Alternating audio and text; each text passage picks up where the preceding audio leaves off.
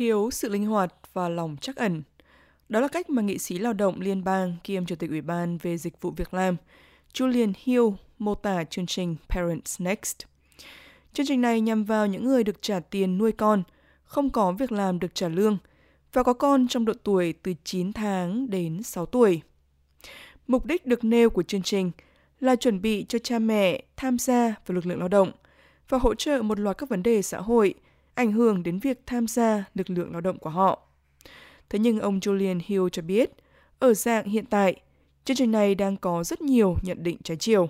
Many people love it, yet many others find it coercive and that the compliance process. Nhiều người thích nó, tuy nhiên nhiều người khác thấy nó mang tính ép buộc và có thể gây tái chấn thương. Ủy ban kết luận rằng ParentsNext bị ràng buộc trong một cơ chế trừng phạt và gây ra nhiều tác hại hơn so với lợi ích mà nó mang lại.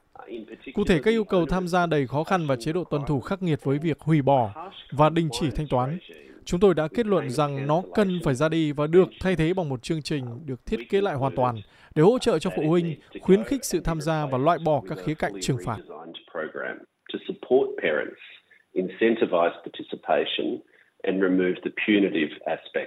Ông Hill cho biết, chương trình này đã được chính phủ liên đảng trước đó khai triển trên toàn quốc vào năm hai không một tám và phát triển từ một chương trình trước đây do chính phủ lao động khởi xướng.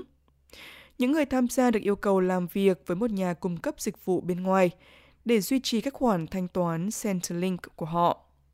Những người tham gia phải tuân theo một hệ thống điểm trừ, theo đó dẫn đến những hình phạt tài chính cho những người tham gia, những người không đáp ứng nghĩa vụ của họ. Phần lớn những người tham gia chương trình là mẹ đơn thân. Jess là một người mẹ đơn thân tham gia chương trình. Cô cho biết cô buộc phải tham gia Parents Next sau khi chuyển đến một khu vực kinh tế xã hội thấp hơn để tìm nhà ở giá cả phải chăng hơn cho cô và con. Cô nói rằng không có dịch vụ chăm sóc con cái, cô cảm thấy vô cùng khó khăn để có thể đáp ứng những nghĩa vụ chung mà chương trình này yêu cầu.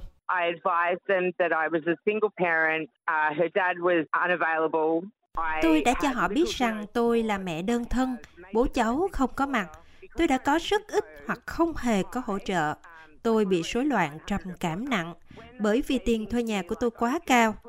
Tiền thuê nhà của tôi là chín trăm đô mỗi hai tuần, nên khi họ nói với tôi những điều như là Ồ, oh, bạn có thể gửi cháu vào nhà trẻ, tôi không thể tưởng tượng được làm thế nào mà tôi có thể trả tiền thuê nhà, thực phẩm, tiện ích và nhà trẻ, trừ khi tôi quay lại công việc ở công ty của mình.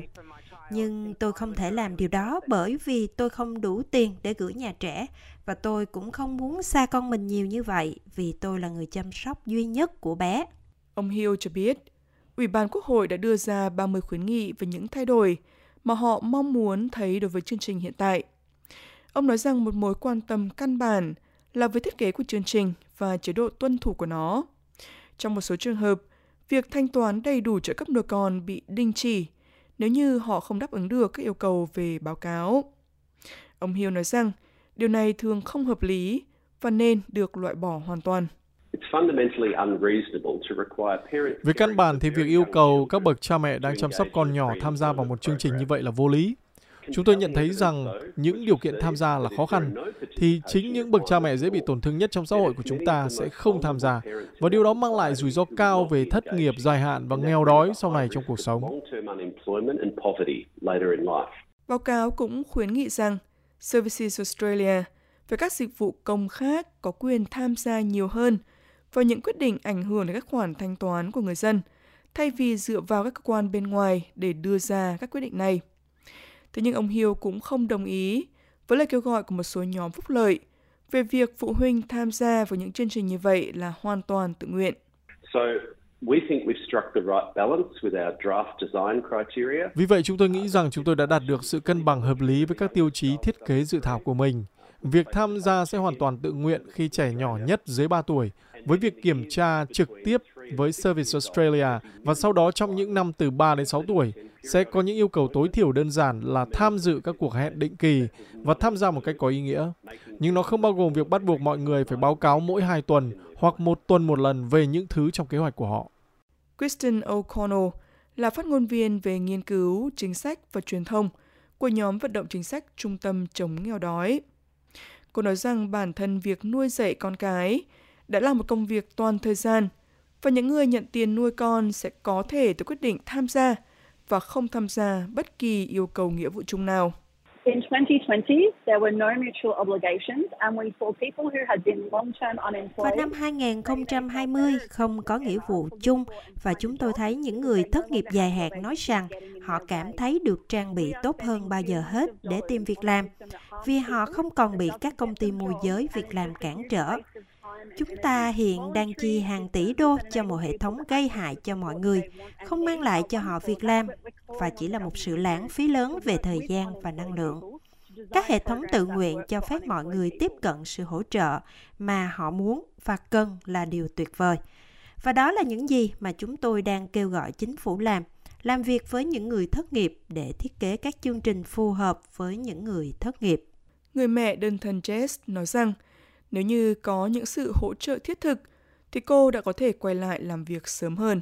Free childcare, money to pay for travelling and the commute and the chăm sóc trẻ miễn phí, tiền để chi trả cho việc đi lại và quần áo cần thiết cho công việc.